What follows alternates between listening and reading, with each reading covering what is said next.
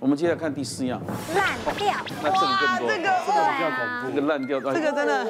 有一个味道最重，我们的噩梦大概就是佛尼尔氏症，佛尼尔氏坏死，它是坏死筋膜炎的一种。因为我们人从肚脐以下到我们的会阴部、生殖器，到我们的大腿、屁股这一层是相通的，你只要一个地方烂掉。细菌会扩散出去，轻叫做蜂窝性组织炎，那就烂在皮下；重就是蜂尼尔是坏死，那个细菌会顺着那个筋膜大范围的扩散出去。那你把头埋在一堆烂脓里面去清，那个味道是又重，那个脓又有可能一割开，那个就往脸上喷。那你们袁老大喷的是血啊，我喷的是脓啊。那我就先秀一张这张照片啦，不知道大家看不看得清楚。然后这个是手指头掰住这个大腿内侧。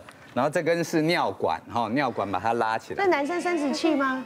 哎，对，整个都烂掉，整个都烂掉。那他怎么发生什么事了？他？对啊，呃，因为我们本身跟戒治所有合作啦，所以一些戒治所的病人会来。今天这个宝贝蛋呢，它本来有入珠。哦，哎，他关在里面，不知道怎么心血来潮了，他想把那颗露珠挖出来。嗯，那大家都知道露珠的结构很多种嘛，最好的是玛瑙啦，有玛瑙，有玻璃嘛，甚至有的人小石头都乱塞。什么东西？啊，这位宝宝贝大哥呢，他不知道他把它弄碎了，他那个应该是一个玻璃或玛瑙那一类的材质，它碎了，所以呢。整个在里面，那里面的环境可能比较闷热不干净呐。他说他一开始只是小小的红，那因为不是在自己家里嘛，你也不是就医那么方便。后来很快在一天之内，他说隔天早上起来以后，整个大腿内侧都红了。嗯，这时候才来就医。那等到到下午他麻醉好了，准备开刀的时候，那已经整个都是烂脓了。嗯，所以就整个要化开清。那我一开始也只能把那个主要的珠子给清出来。嗯，因为它后来那个玻璃碎在里面，根本就就找不到啊。然后那个烂脓烂整片，所以刚刚整个大腿内侧改编连着那个蛋蛋皮全部削开，连着阴茎全部削开。那这种东西佛尼尔斯坏区，你就是要每天去清它。所以这种刀通常不是一次都可以搞定的，它那个味道你就要看它烂到哪清到哪。有的时候我们一开始以为清的很够了。其实第二天再看，它那个红的部分很可能像上腹痛或像屁股痛，要一直一直清，一直清，每天一直换药，一直清，都是那个味道。所以，最最后那个小鸡鸡都已经清到没有办法，因为它那个玻璃碎片卡在里面，所以都已经多少消掉，最后那个小鸡鸡都已经变熟，哦，已经切掉了。哇，大家可以猜猜看，这又这是什么东西？啊？肖医师又笑了，你怎么那么喜欢看这种？也就是呃，这其实就是我们大家都知道，女生很多人都讲子宫肌瘤。哦。那子宫肌瘤有一个术式，就是子宫肌瘤切除术。哦，就切掉变这样子啊？对，那因为就是现在我们都喜欢用腹腔镜嘛，呃，它的恢复比较快。那你可以想象说，有些人的肌瘤十公分、二十公分这么大，那腹腔镜的小洞其实才一两公分哦。对，所以其实呃没有办法，没有办法整个拿下来就要。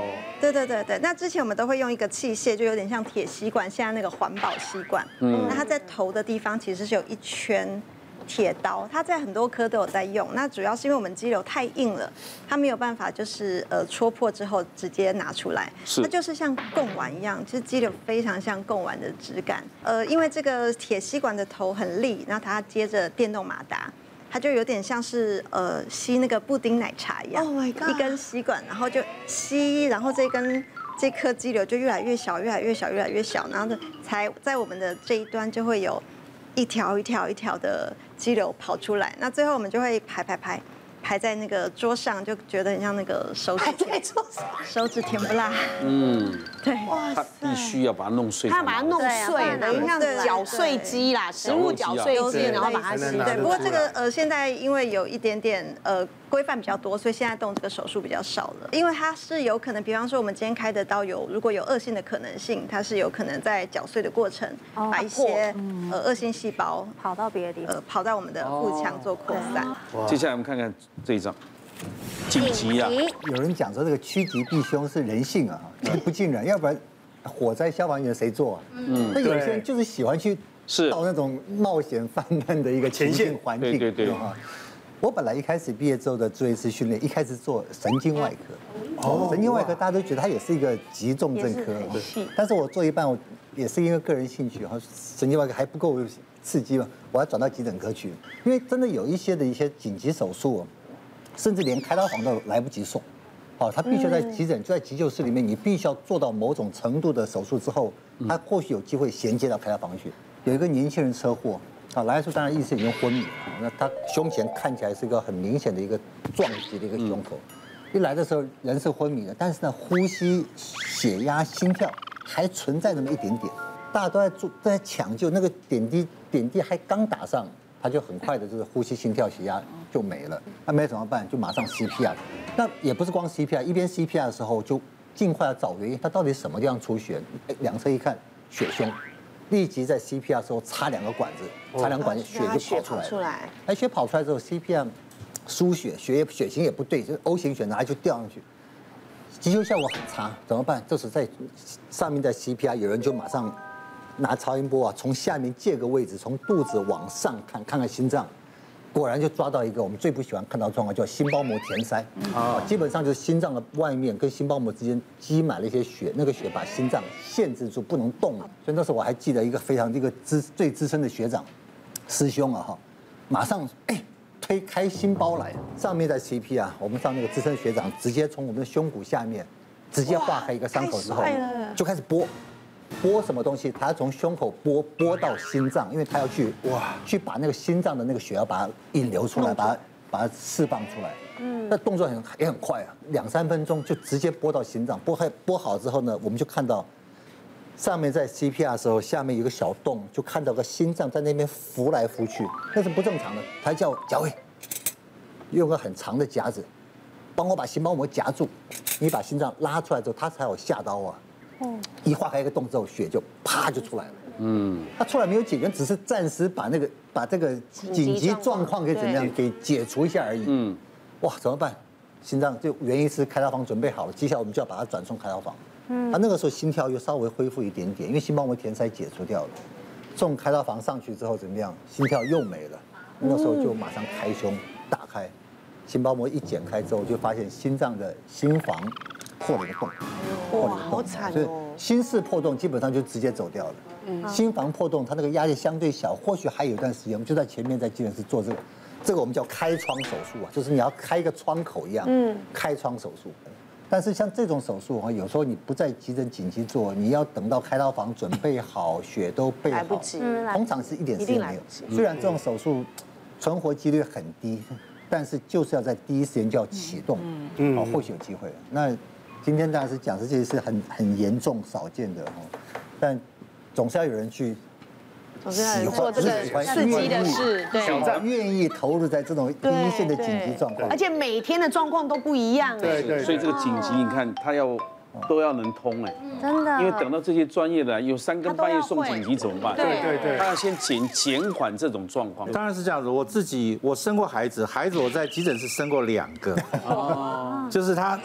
小朋友车 计程车进来，头已经出来了，所以他们说要找楼上，那不能去联络妇产科啊，他自己就。他说妇产科说要从八楼下来，来不及，所以头已经出来了，所以我就一直在想说，嗯，我要怎么样去把它拉出来这样子。那我就记得在妇产科的时候，那个经验是要打点麻药，把那个地方往下面一剪，洞就会出来开大一点，然后把它拉出来转出来就 OK 了这样子。哇，就我就如此做了。做了以后，他们总医师就下来了，下来后就把我骂一顿。头都已经出来，你还剪它干什么？也对啊，都已经最难的地方都出现了嘛，是这个意思。我们急诊室放最后一样，那因为他真的要面临很多，有的三更半夜出车祸，而且而且要很冷静。像他刚刚不剪他，难道等心脏科医师那等明 天呢？来不及，所以很紧急嘛。像我本身接触过急诊室，第一次接触的时候，那有一次我是给。我的一个邻居在，然后呢，大家骑也没有骑快，那次没有骑快，但是呢，就骑在那个斑马线上，就车子就滑出去，滑出去之后呢，我的脚就是因为我是被载的，我是跟着车子压在下面，就一路这样滑滑滑滑，一直滑撞到旁边的路边的安全岛。那我那天是穿牛仔裤，那他是穿短裤，所以我们两个起来扶起来的时候，他是整片脚整片全部都是挫伤，然后皮都掀起来。那我是牛仔裤还，我有一点点的血渍在这边。然后呢，我就看他有没有怎样，然后没有怎么样哦，好好好，那我们就回家吧。然后，对，我们就回家。那时候也没有说要去看医生的那种概念，那时候也没有健保。回到家之后，妈妈就讲说，哎，你这样不行的。邻居妈妈说，你们两个就一起去，就送我们去医院，然后坐计程车。然后坐计程车，我们去最近是阳明医院，在阳德大道上，我就坐在那里，本来都没事，也可以走路，也都没事。我想说，我的心态是陪他去，我觉得我还好。对。就在车上坐，奇怪，怎么左脚越来越痛，越来越痛。然后呢，到急诊之后，他是担架来进去，我跟在他后面，然后慢慢慢慢走进去。走进去之后就问啊，你们两个怎样？我们就勒残。哦，怎么样啊？那你嘞？我说我还好，看起来还好。然后那个医生就说你躺好，这个没有，不是说你还好就行，就是要要要检查一下，把裤子用剪刀把牛仔裤剪开，然后就发现哎，这边真的是有一点挫伤这样。然后他看说看我的脚，他觉得有点不太对。他你你是你们哪里痛？我说我原本不痛，但我觉得我膝盖有一点点痛。我说哦好，那你去照 X 光。我去照，照完出来之后，那个医生跟我讲，你刚才我看看你是急诊室医生，说你刚是走进来的，对不对？我说对，那个医生跟我讲，为什么？对，然后他说，你知不知道你的膝盖还有粉碎性骨折？哇，那你还能走？我不晓得，因为怎么可能？我我走的时候也不觉得，这你看，我们大家看哦，我右脚这是正常的膝盖，对对，这是受伤之后这么变这么大，然后。膝盖骨变这么大，你的伤口就是上面，然后伤口在这边，哦，哇，好大，开了好几次，长一条哎。然后我那时候去的时候，呃，医生说，那你今天晚上就住院了，就要住院了。那那时候开始肿，然后开始整个肿肿起来，那又有外面的伤口，那他不能打石膏，他就先用一个东西这样子固定，然后上面是纱布。那那时候医生看完之后跟我讲说，你这个碎成。不知道该怎么，我们不知道该怎么办。那他那时候他建议说，不然你就换人工。可是你拖了一一个礼拜多，那个不是又骨头又长到差不多了？没有消肿，没有。他那时候要消肿，然后整个这边整个都是，后来就整只脚都 OK。嗯。OK 完之后，慢慢他消肿完之后，变这边还是有淤血，整个脚底是肿的，整个脚底都是整个肿一倍一倍大。那个时候因为我是运动员，然后有保重真视，我那时候就很不想听到说人工膝盖，我就很不想。我说还没别的选择，他说有，不然这样好了。我们想哦，那个医生说我在想哦，我们做一个金属框架哦，把你框住，然后把它集中之后让它自己长，长完之后看会怎么样。如果真的不行，你的身体会不适应或排斥，或是会常常会有一些什么后遗症之后，我们再考虑你再更换，好不好？我就想想也对，后来就好，我们就让他开刀。我我这个伤口连打石膏到开刀弄一年多，等于有将近八个月。没办法走路。谢谢大家对好辣医师们的支持，记得订阅医师好辣 YouTube 频道，还有按下铃铛收看最优质的内容哦。